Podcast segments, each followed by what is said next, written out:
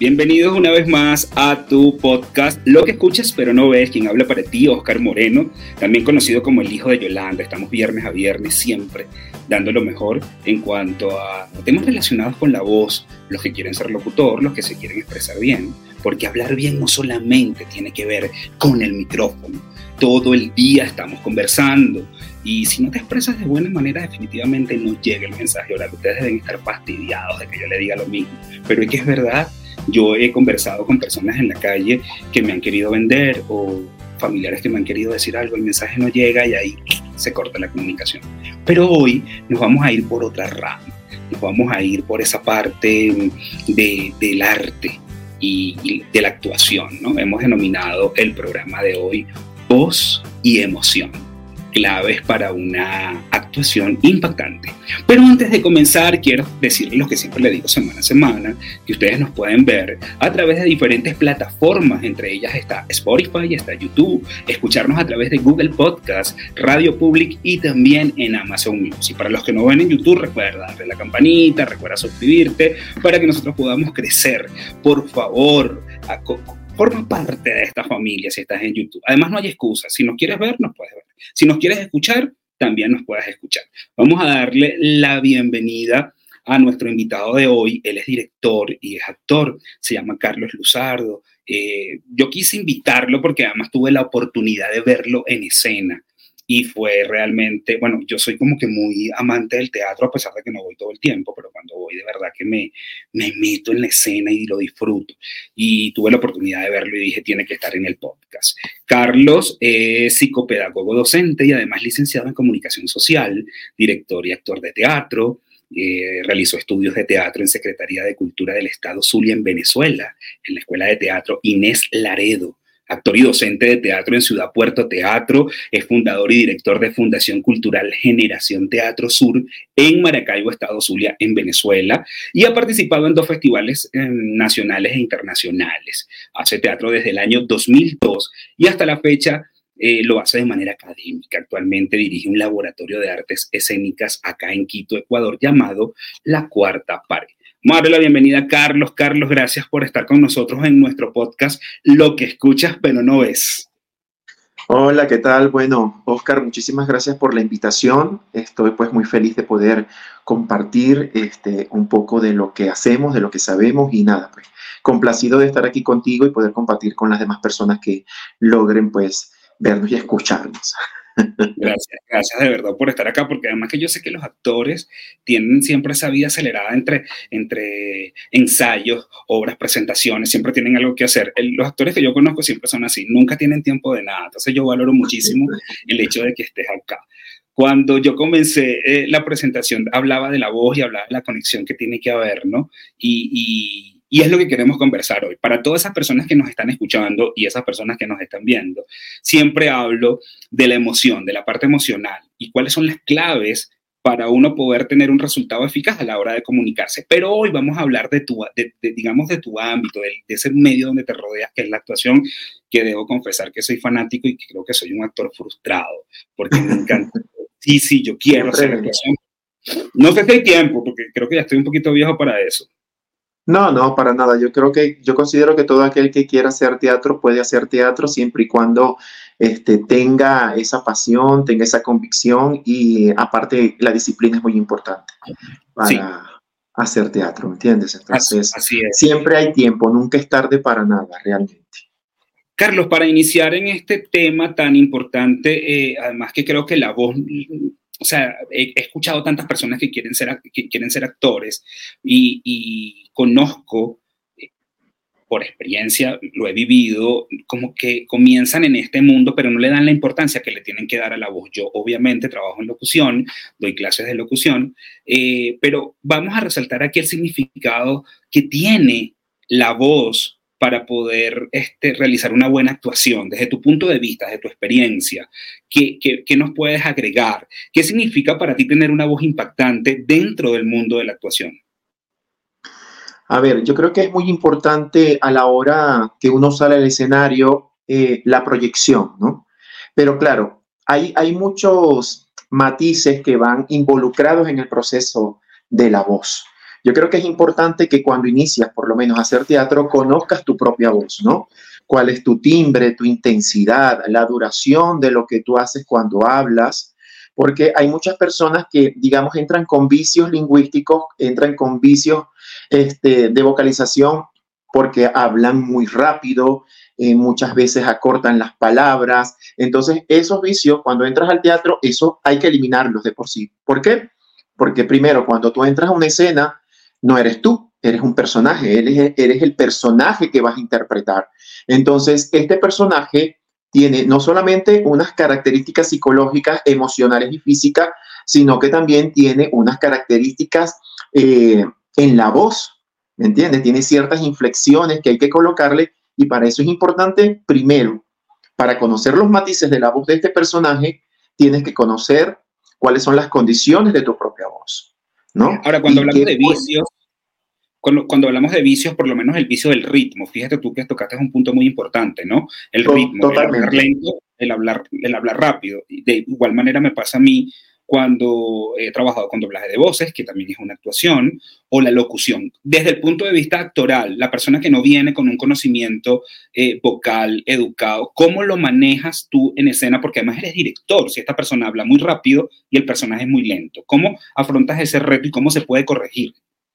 Yo siempre, este, para muchos procesos teatrales, utilizo lo que son los ejercicios de vocalización, que son muy importantes. Eh, y, suena aburridísimo muchas veces porque, a ver, cuando empezamos a hacer los ejercicios de aire, ¿ya? Para que salga esa voz airada, que salga esa voz bastante sonora, descansada, es importante hacer los ejercicios de respiración, porque una de las cosas más importantes es el control de la respiración cuando hablamos, ¿no? Y otra cosa es hacer ejercicios, aunque no lo parezca, físicos involucrados con la parte del fortalecimiento de la columna de aire y del diafragma, para que cuando tú entres en escena entres con un diafragma más fuerte, una columna de aire más sólida, ¿ya? Y puedas proyectar tu voz. Eh, hago ejercicios de, canto, de vocalización con vocales, con sílabas, con trisílabas, con... Eh, también hago ejercicios con los trabalenguas que son muy importantes y los trabajo en diferentes ritmos porque tú sabes que en la actuación hay tres niveles de actuación, nivel bajo, nivel medio, nivel alto. Entonces, tanto en el cuerpo como en la voz se deben ver esos niveles y se juegan con esos niveles, ¿no? Y por supuesto, ya ahí se involucra directamente lo que es la intención, el objetivo de lo que estoy haciendo y hacia dónde va ese texto hablado y hacia dónde va ese texto corporal también. Porque tú sabes que no solamente está la voz hablada como tal, sino que también está el lenguaje parasintáctico, ¿no? Que te lleva a expresar, como yo lo estoy haciendo ahorita con mis manos, a, como que a reforzar eso que estás diciendo. Sí, el lenguaje corporal. Los ejercicios vocálicos son importantes para que tú conozcas hasta dónde llega tu respiración, hasta dónde puedes soportar eh, mantener una nota, una vocal, eh, trabajando lo que es la fuerza del diafragma, ¿no? Todo lo que es la duración a nivel de aire es importante. Eh, eso que comentas allí, yo lo he hablado en diferentes, en, diferentes episodios, en episodios anteriores, y es la importancia de tener una gesticulación. Y tengo alumnos que eh, en los talleres de locución siempre me dicen, bueno, pero ¿para qué es necesario que yo mueva mis manos si a mí no me están viendo? Y es algo que después al final del taller se dan cuenta, porque aunque no te vean a través del micrófono, todo lo que tú expresas sale a través de la voz. Dicen que los ojos son el espejo del alma, pero la voz también es igual. Entonces creo que se relaciona. Pero ahora tú también hablas de, ciertas, mm, mm, de ciertos ejercicios para mejorar la vocalización, la proyección vocal. Ahora, yéndonos a esa pregunta que, yo te hice de la importancia de desarrollar, mm, o sea, la, importancia de lo que es la, la voz para poder tener una actuación impactante. Hay diferentes eh, elementos que se, manejan dentro de la voz. Entre ellos está la proyección vocal, el tener obviamente una, un, buen, digamos, una buena oratoria, pronunciar bien tus palabras, modular. Dentro de la actuación y todos estos puntos, ¿cuál crees tú que es el más importante? Yo, desde mi ignorancia, digo que la proyección, porque además de eso no estás tan cerca de la persona, pero quisiera saber desde el punto de vista profesional y que tú me digas cuál es ese punto más importante a nivel vocal. Mira, yo creo que una de las cosas con las cuales yo hago mucho hincapié con mis actores es la articulación. Porque la proyección se trabaja desde el primer momento, desde el momento cero que tú estás en, en el teatro. Porque evidentemente el teatro en tablas, o sea, en las tablas como tal, tú necesitas proyectar. Entonces ya eso es una base. Pero un actor que proyecte y no articule no me sirve no se le entiende lo que dice en escena. No se le entiende lo que va a decir. Entonces yo soy, a mí muchas veces me dicen, Carlos, pero Dios, no, no, no. ¿Se articula bien o no se articula? Claro. Porque un actor tiene que saber articular, o sea, la articulación es importante a la hora de, de porque si no, ¿cómo tú, tú vas a decir una palabra mal dicha, mal pronunciada? El mensaje no va a llegar, porque hasta el público puede decir, ¿Qué está diciendo? ¿Qué, ¿O qué dijo? ¿Por qué? Porque no hay una buena articulación y para eso son las clases de vocalización, donde se aprende evidentemente la proyección porque se trabaja el aire, ¿no? Cómo tú trabajas tu aire para que esa voz salga, porque las palabras son aire. O sea, las palabras sin aire no, no son nada. Entonces, eh, ya eso se aprende, ¿no? Eso eh, eh, se ejercita. Pero la articulación es importante y ahí es donde yo hago mucho hincapié mucho hincapié. Yo a mis actores les digo, recuerden articular, recuerden masticar las palabras, como yo les digo. O sea. Ese, ese, masticar viene, viene con un sazón, ¿no? Eh, eh, creo que cada palabra tiene un sentimiento. No sé si yo soy muy dramático, pero yo creo que es la única forma de tú poder sentir cada una de las palabras que dices. Cuando tú dices madre, madre tiene un significado. Y si tú no le pones a eso la intención, la inflexión necesaria en un parlamento de locución o de, doblaje de voces, que como lo dije anteriormente, es actuación, no se va a sentir cuál es ese, cuál es ese sentimiento que tú quieres, quieres transmitir. Ahora, Carlos, hablamos ya del sentimiento y hablamos de la importancia y cómo impactar. Una de las cosas que yo hablo es de la distinción de la voz. Cada uno tiene un sello creo que, que, la voz es algo particular, que nace contigo y que no puedes imitar.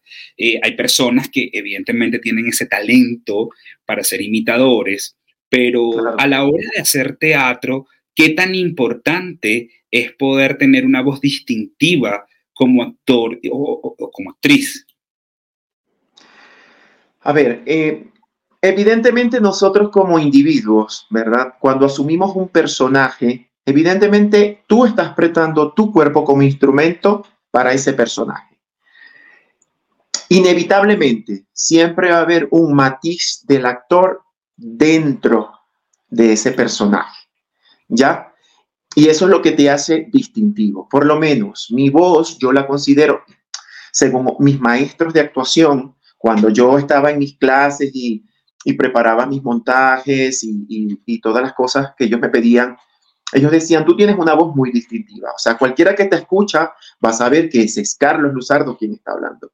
Porque ellos me decían que tenía una voz muy tenue, muy suave, pero con fuerza, ¿no? No soy de esas personas como que, ah, no, que hay otras personas que de repente cuando hablan son de esas personas que hablan grandísimo, grave, profundo, que yo lo puedo hacer. Grave. Pero sin embargo, siempre se siente esa, esa, esa suavidad en la voz de Carlos, ¿no? Porque mi voz desde pequeño ha sido una voz así, aparte que como canto y soy como barítono, entre barítono, tenor ligero, entonces mi voz siempre tenía como que eh, esa suavidad al hablar, ¿no? Cosa que es como un sello que yo le imprimo a ciertos personajes. A veces, por supuesto, en algunos personajes mi voz desaparece por completo porque me toca caracterizar, por eso que todo depende del, del personaje que te toque, ¿no? Del personaje que te toque interpretar en ese momento, porque a mí me ha tocado hacer eh, personajes también femeninos y, y la voz de Carlos desaparece por completo. Y a, eso iba, que, que, tienes un, o sea, si, te, si nos ponemos a analizar todas las palabras que me estás diciendo, tienes una voz versátil, tienes esa, esa cualidad de esa voz suave, pero tiene fuerza. Y fíjate tú que a la hora de, de, de, de engolarla, a la colocarla un poco más grave, si haces unos dos este, ensayitos, puedes agrosarla. ¿Qué pasa con aquel actor de voz grave que no puede bajarla a una voz femenina, que no puede llegar a ese nivel que llegas tú? ¿Cómo se maneja? se maneja más a través de la gesticulación, porque la idea tampoco es como violentar la voz del actor, ¿no? Porque a veces también es, es, difícil cuando estás acostumbrado a hablar de una manera, porque ese, ese color de voz que tiene el actor es bastante oscuro, grave, profundo. Uno lo que hace es trabajar la caracterización y trabajar un poco la musicalidad porque a veces también es importante y en la voz también hay, hay musicalidad para que este actor, aunque tenga voz grave, pueda darle cierto cantadito, por, vamos a hablar de manera coloquial, ¿verdad? Cierto cantadito que le dé ese matiz más femenino, más suave, para que la gente entienda, ah, muy bien, este actor está interpretando a una mujer, porque ojo, hay mujeres con voces gruesas. Entonces también entonces también es válido que un hombre, aunque tenga voz gruesa, pueda interpretar con cierta musicalidad en su voz, imitando pues la, voz femenina, ¿no? Se trabaja mucho con eso, con la musicalidad, el ritmo, las inflexiones, la manera en que ciertas mujeres dicen las cosas para que tú como hombre te puedas caracterizar. Entonces, eso es importante conocer. Y yo creo que de esa manera se trabaja, ¿no? Y si se puede llegar a la versatilidad, ¿consideras tú, Carlos, desde la actuación? Sí se puede, sí se, todo con trabajo, todo con trabajo y con disciplina se logra. Si uno se bloquea desde el principio y yo no puedo hacerlo, yo no acepto que un actor me diga no. Usted puede, usted debe hacerlo, porque si está aquí es porque usted quiso tomar este camino. Entonces, si usted mismo se bloquea y dice no puedo, no lo vas a hacer desde el principio. Claro, claro, claro. Entonces, un actor tiene que, una de las cosas más importantes es que el actor debe atreverse a hacer lanzarse a ese mundo de posibilidades que es la actuación, porque el escenario es un lienzo vacío. Cuando tú te lanzas, él, empiezas a llenar ese, ese escenario de color, de matices, de emociones, entonces es como un mapa. Vas a empezar, vas a, empezar a mapear todo eso, toda esa construcción escénica entre actuación y voz tú le vas poniendo, tú le vas poniendo el color. Yo ahorita comentaste algo que, creo que la actuación y la, y la, y la locución o el mundo va, súper ligado y yo siempre doy en mis clases. Primero no acepto que un alumno me diga, no, no nos parecemos bastante. Soy bastante exigente a la hora de dar este clase porque he recibido alumnos que me dicen, no me gusta mi voz, mi voz es fea. No hay voz fea. Todos tenemos una voz hermosa, solo que, bueno, algunos la educamos y otros no. Eh, mi voz es muy femenina o mi voz es muy grave, se puede manejar. Pero siempre he dicho que dentro de la locución hay un personaje y te, tienes, que, tienes que entrar en ese personaje para que definitivamente llegue. Yo tuve una, una, alumna que de hecho estuvo en este podcast y ella me dice, pero es que he visto locutores que dicen la, la, la misma, la misma, tienen 10 anunciantes y los 10 anunciantes lo dicen de la misma manera. Entonces estás vendiendo una funeraria, estás vendiendo unas hamburguesas y estás vendiendo unos escritorios y todo lo utilizas con la, con la misma inflexión. Entonces ella dice, para mí no es así. Y es verdad, el locutor de antes o, la persona que se expresa este, en los años 80 no es la misma de ahora. Ahora con esto de las redes sociales, las cosas han cambiado. Entonces ahora, ¿cómo te enfrentas tú? por lo menos como director y actor, a, este, a esta forma coloquial y además eh, porque eh, la palabra es orgánico, ahora todo es orgánico, ¿no? Y cuando te, te, presentas con un alumno que quizás es de esta nueva generación y te quiere, y, en escena no te da el, el, personaje porque quiere ser orgánico y porque es plano, ¿cómo manejas o cómo evitas que un actor que está en escena sea plano y que esas inflexiones que se necesitan para poder llegar al mensaje? A ver, yo soy de los que trabajo con mucho laboratorio. El laboratorio es la experimentación, la búsqueda, ¿ok? Se empieza con la construcción, se puede también decir la, esa construcción cuadrimensional del personaje, ¿ya? Donde buscas como que los aspectos históricos o aspectos físicos, biológicos de ese personaje, los aspectos psicológicos de ese personaje, pero eh, eh, la parte orgánica yo la permito en la experimentación. ¿Me explico? porque eso es lo que te va a permitir a ti dibujar el personaje, darle los matices al personaje en medio de la búsqueda.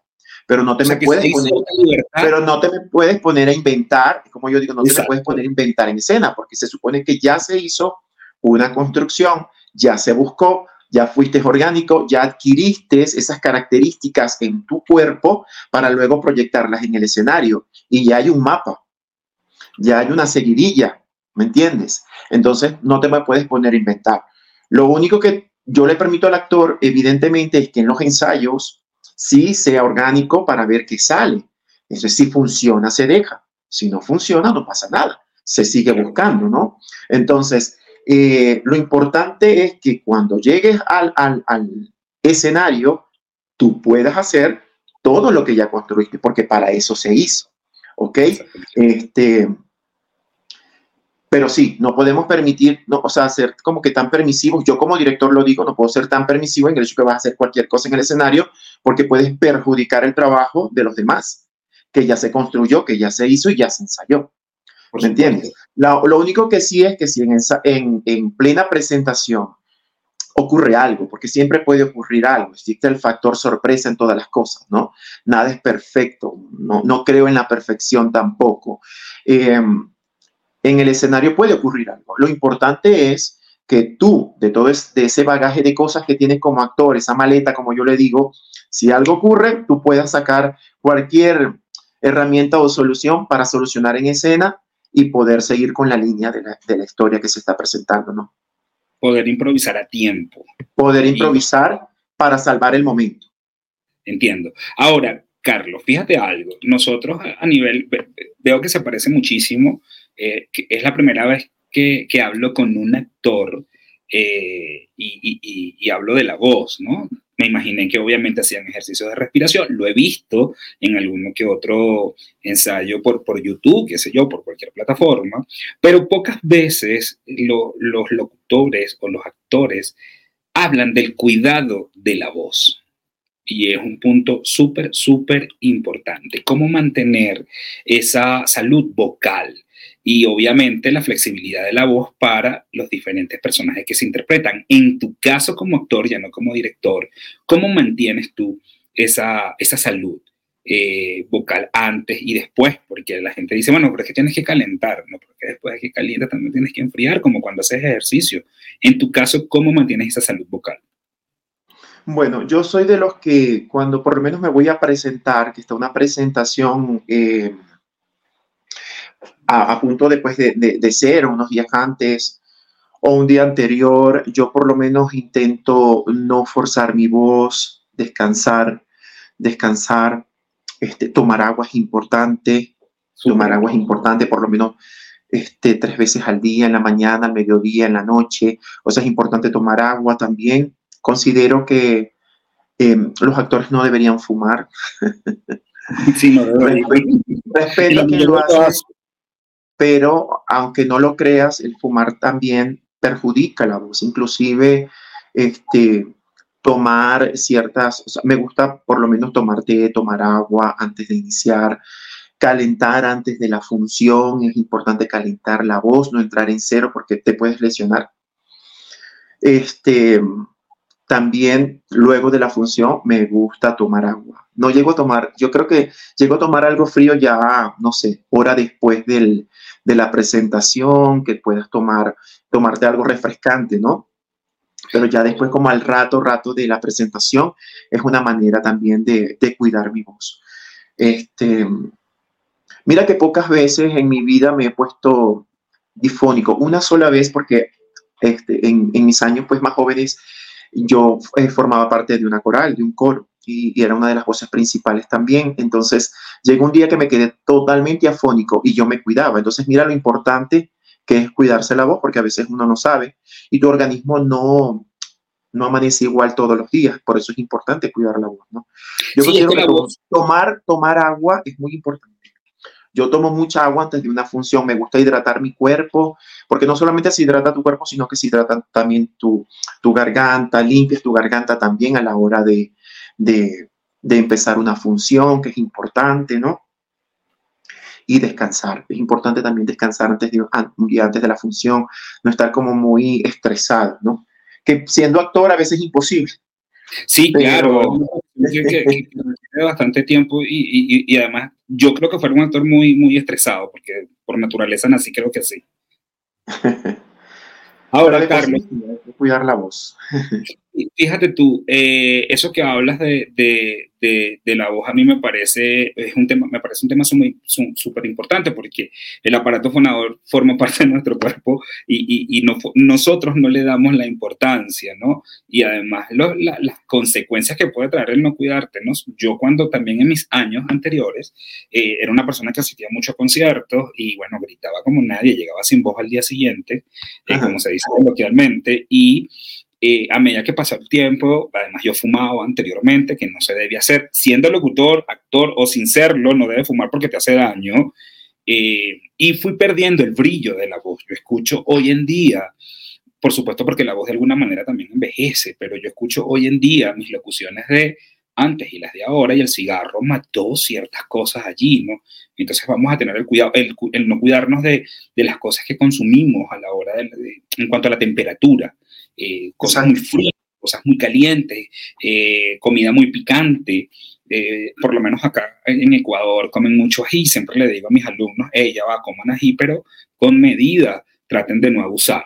Creo que eso es súper importante, ¿no? Tener ese cuidado allí a, la hora de, trabajar con la voz. Ahora, cuando contribuyes tú a la creación de un personaje, eh, en este caso, Carlos, que estás creándolo, que estás sacándolo, digamos, mm, toda la voz, ¿cómo es ese proceso a nivel vocal? Digamos, por lo menos a mí me tocó alguna vez eh, actuando en voz, siempre he hecho el mismo cuento, ya deben estar fastidiados los oyentes, pero siempre digo lo mismo, me, me creo hacer una araña y una araña eh, gorda, obviamente con muchas patas, era femenina y mala. Entonces, bueno, yo no sabía cómo hacerlo porque realmente no soy actor. Eh, me, me, paré frente al micrófono, hice la, la cuestión y el director me dijo, no, Oscar, así no, tienes que sentir la araña. Tú tienes que ser la araña, te tienes que sentir tan gorda como ella, mala como ella. Y yo recuerdo que yo me paré, pedí pararme, abrí mis manos y empecé a sentir que mis manos eran las patas, me empecé a sentir gorda, empecé a colocar una voz más aguda. Yo construí el personaje allí, en ese momento. Pero cuando tenemos un tiempo como ustedes para ensayar cómo se construye a nivel vocal la voz de un personaje, Carlos. Eh, pues, bueno, yo cada vez que voy a comenzar una obra hago una mesa de trabajo, ¿no? Eh, soy, yo soy muy en ese sentido de, ver a los actores, sé quién me da qué, quién me puede dar qué cosa en otra cosa, ¿me entiendes? O sea, empiezo como que a hacer una, un escaneo del material que tengo y ya yo sé y me puedo proyectar a ver qué personaje le sirve a cada quien, ¿no? De acuerdo a las potencialidades que cada actor tenga. Lo que pasa es que cada actor es diferente. Yo por lo menos soy un actor muy físico. Bueno, tú lo has visto. Sí. Tú, tú pudiste comprobarlo en escena. Yo soy más físico. Siento que la palabra es, eh, o sea, cuando un actor es solo de palabra, es como violentar la escena, ¿no? Aquel actor que solo quiere hablar, hablar y no hacer. Entonces yo considero que debe haber un equilibrio. Entonces yo soy mucho más físico y fíjate que cuando yo busco un personaje, lo busco desde la parte física, no vocal pero ese soy yo. ¿Me entiendes? Entonces, cuando ya yo tengo esa parte física, es que yo empiezo a sentir cómo sería la voz de mi personaje. Desde la parte física, fíjate. en cambio, exacto. Sin en, eh, eh, por en cambio, tengo un amigo, en cambio, tengo un amigo, Sifontes, él siempre buscó su personaje de la parte vocal. Entonces, siempre que empezábamos la experimentación, él él empezaba desde la parte de la voz y yo era diferente, yo empezaba desde la parte del cuerpo. Entonces, yo creo que eso, es, eso debe ser un equilibrio, ¿no? Pero igual es válido. Es válido porque cada, cada actor experimenta desde su propia realidad. Cada actor experimenta desde su propio sentir y desde sus capacidades, ¿no? Entonces, es allí donde vienen las inflexiones, que son muy importantes, es allí donde vienen los matices, eh, cómo, cómo sonaría si yo dijera esta oración. Por supuesto, el contexto de la escena también te da mucha luz, ¿no? Porque no se dice como que lo mismo en una escena que en otra. No se dice lo mismo estando triste que estando enojado. No se dice lo mismo estar confundido que estar extrañado. Confusión no es lo mismo que extrañarse de algo. Entonces, todo depende de lo que también te marque la escena, ¿no? También la, eh, la escena escrita te da mucha luz de lo que tú debes hacer y desde allí uno empieza a construir esa voz, ¿no? A darle esos matices, a darle esas inflexiones, a dar ese timbre, ¿ya? Esa intensidad en las oraciones, dependiendo de lo que esté sucediendo. Justo allí empieza como que esa construcción. Por eso que en la mesa de trabajo, eh, cuando uno hace mesa de trabajo con, con el texto teatral, ¿ya? uno empieza como que a hacer esas anotaciones, ¿no? Según lo que está ocurriendo, uno hace las anotaciones. Aquí puede suceder esto, puedo hacer esto con la voz, puedo decirlo de esta manera, y ahí se va probando, ¿no? Y dependiendo cómo se vea, pues ahí vamos, convenciéndonos o no de lo que va a quedar. Ahora, Carlos, de estos ejercicios, de, esto, de, estas, mm, de estas, mm, digamos, recomendaciones que das eh, con respecto a la construcción de, de, un personaje, fíjate, en tu caso, eh, lo construyes desde la parte física, tu compañero lo hace desde la parte vocal. ¿Tú podrías compartir algún ejemplo de algún rol que hayas tenido que modificar significativamente tu voz para darle vida a un personaje?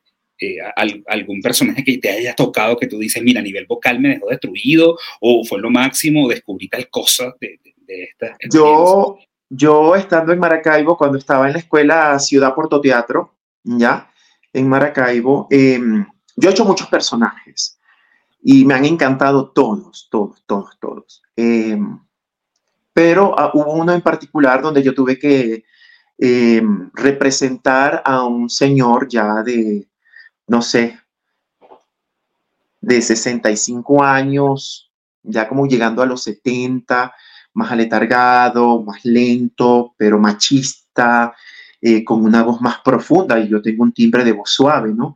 Pero él era como un hombre, digamos que ese, ese estereotipo de hombre macho latinoamericano que, que, se hacía lo que él decía en casa. Es una historia muy triste de una obra que se llamó Desamparados, que la dirigió Jessica Castro en su momento, y me tocó hacer de González, o sea, González era el personaje, ¿no? Donde ellos ahí pierden un hijo en la guerra, pierden un hijo en, en situación de guerra y ellos dos quedan abandonados, o sea, la obra se llamaba Desamparados. Entonces estaba Felicia y González, que eran esposos, y pierden a este hijo y ellos quedan abandonados en un país desconocido para ellos. O sea, aparte de que ya eran viejitos, quedan solos en un país diferente. Entonces, eh, eh, me conmovió tanto porque fíjate, yo tuve que empezar a ver, yo empecé a ver tíos de mi familia, eh, abuelos de otras, de otras personas, cómo se sentaban, cómo hablaban, qué hacían, inclusive cómo peleaban, inclusive, o sea, yo era, yo soy muy observador. Entonces yo empezaba a ver todos esos matices de todos esos hombres y empecé como que a asumirlos para mí. Y empecé como que a darle esa inflexión a mi cuerpo de cómo sentarme, de cómo hablar. Y mm, yo recuerdo una vez que me, me comprometí tanto con ese personaje que yo quedé afectado emocionalmente porque la obra es trágica. Wow. Y yo te digo, yo terminaba llorando la escena y yo me iba llorando a casa. Wow, enajenado. Entonces, claro, es que fue todo un trabajo. Entonces, ahí es importante hacer lo que es el, el, el vestirte y el, y el desvestirte de ese personaje cuando te toque. Pero hay personajes que inevitablemente a veces te, te tocan, ¿no? y el resultado a nivel local, Carlos, eh, el resultado, o sea, desde tu punto de vista, quizás a lo mejor el público quedó encantado, pero tú como actor y con tu experiencia, eh, el resultado de verte, de ver tu voz ubicada en una persona de 70 años, sabiendo que tienes una voz mucho más juvenil. ¿Qué tal? Claro, totalmente, fue un reto. Para mí fue un reto porque, o sea, cuando también el director y los otros actores que están contigo esperan tanto de ti, yo me sentí muy satisfecho muy satisfecho del trabajo realizado porque en realidad era González. O sea, fui ese personaje y la gente lo vivió porque la gente siempre salía llorando y era inevitable. Y mira que me dan hasta, me da nostalgia en este momento porque fue un trabajón, o sea, y González fue uno de mis mejores personajes, definitivamente. O sea, fue un trabajo muy hermoso.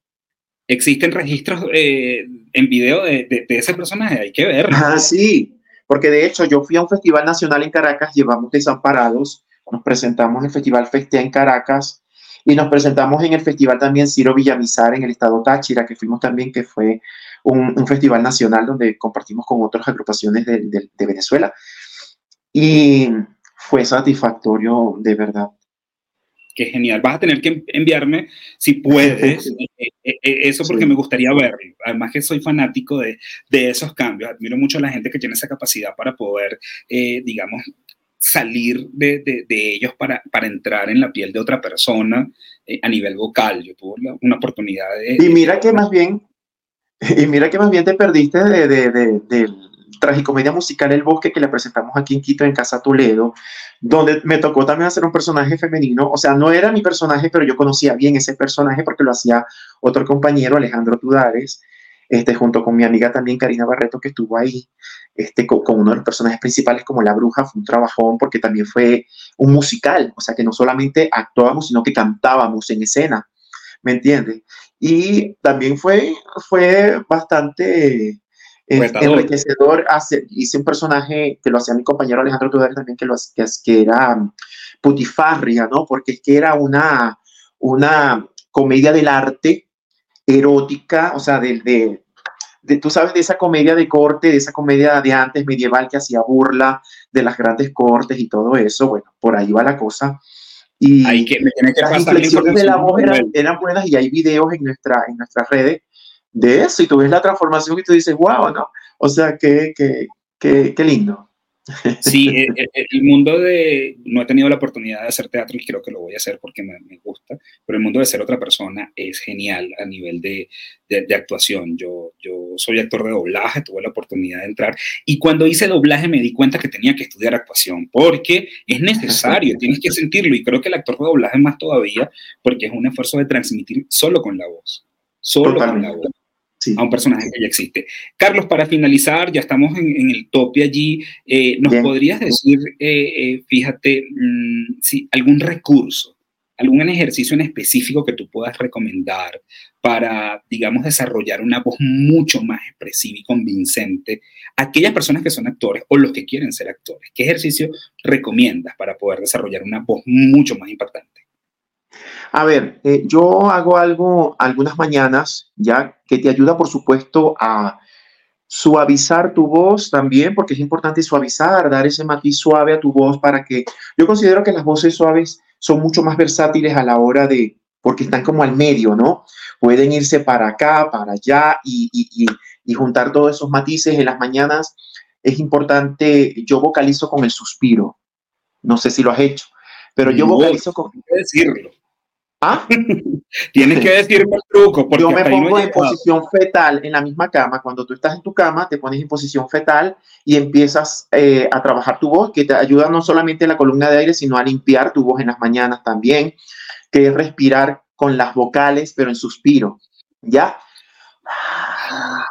Wow después con la E, después con la I, después con la O, después con la U. Un rato te pones de ese lado y del lado derecho y luego del lado izquierdo.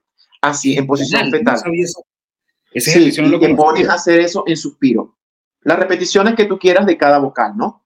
3 de A, 3 de E, 3 de I, 3 de O, 3 de U, de lado a ladito. Eso ayuda mucho y cuando tú te levantas sientes tu voz como más, más clara, o sea, porque a veces uno, tus cuerdas vocales están en descanso, tú no haces nada en la noche, entonces estás como inactivos y tú no le puedes lanzar un sonido así como que un golpe, ¿no? Porque sería como también como que erosionar nuestras cuerdas vocales dándole ahí un ardor innecesario. Entonces yo trabajo mucho eso y trabajo mucho los abdominales con sílabas. Ok, explícanos un poco de eso. los abdominales con sílaba es por lo menos cuando yo me pongo en posición de, de, de, mm, abdominal, ¿ya? Y puedes hacerlo como que juntando tu, tu, cabeza con las rodillas y empiezas como que ma, me, mi, mo, mu. Y empiezas otra vez, otro después con las piernas. La, le, li, lo, lo. Yo a mis, a mis, a mis este, estudiantes, a mis actores también, yo les hago eso que es importante trabajar con el suspiro, con respiración y vocal y los abdominales con sílaba. eso, ayuda mucho a, eso ayuda mucho a fortalecer tu columna de aire. cuando tú vas fortaleciendo más tu columna de aire, más proyección vas a tener y tu voz va a ser mucho más limpia a la hora de hablar. Yo de verdad te agradezco estos tips porque además yo no lo sabía. Bueno, yo doy otro tipo de ejercicios mucho más sencillos para los que nos están escuchando y van a formar parte de los nuevos talleres de locución de OAM Producción. Prepárense porque vienen suspiros con, en posición fetal y además vienen abdominales con vocales. los voy a poner a ejercitar más de lo normal. Carlos, agradecido de que hayas estado con nosotros este rato, de verdad que te, te, lo agradezco y, sobre todo por impartir eh, tus conocimientos, tus experiencias, que estés en nuestro podcast, lo que escuchas pero no ves, y te hayas tomado el tiempo y apartado para, para compartir con nosotros. Muy agradecido. Pues yo, bueno, yo feliz de poder compartir con ustedes, espero que, bueno, que, que, que les, que les ayuden mucho y bueno, gracias a ti por la invitación y en verdad muy linda la entrevista. Gracias, gracias, Carlos. A todos los que nos están escuchando y nos están viendo, recuerden que estamos en Spotify, estamos también en Radio Public, estamos en YouTube. Por favor, suscríbete, dale a la campanita, forma parte de esta familia. Y si tú quieres formar parte de de las entrevistas de acá. Entonces es fácil, simplemente te los voy a colocar ahí en pantalla. Estás por las, estamos por las redes sociales, en, Instagram, arroba OAM Piso Producción. Y si no, nos puedes escribir también a oamproducción arroba gmail.com. Quien habló para ti con todo el cariño del mundo, Oscar Moreno, también conocido como el hijo de Yolanda. Y bueno, nada, nos vemos en una próxima, en un próximo episodio de Lo que escuchas, pero no ves. Bye. Bye.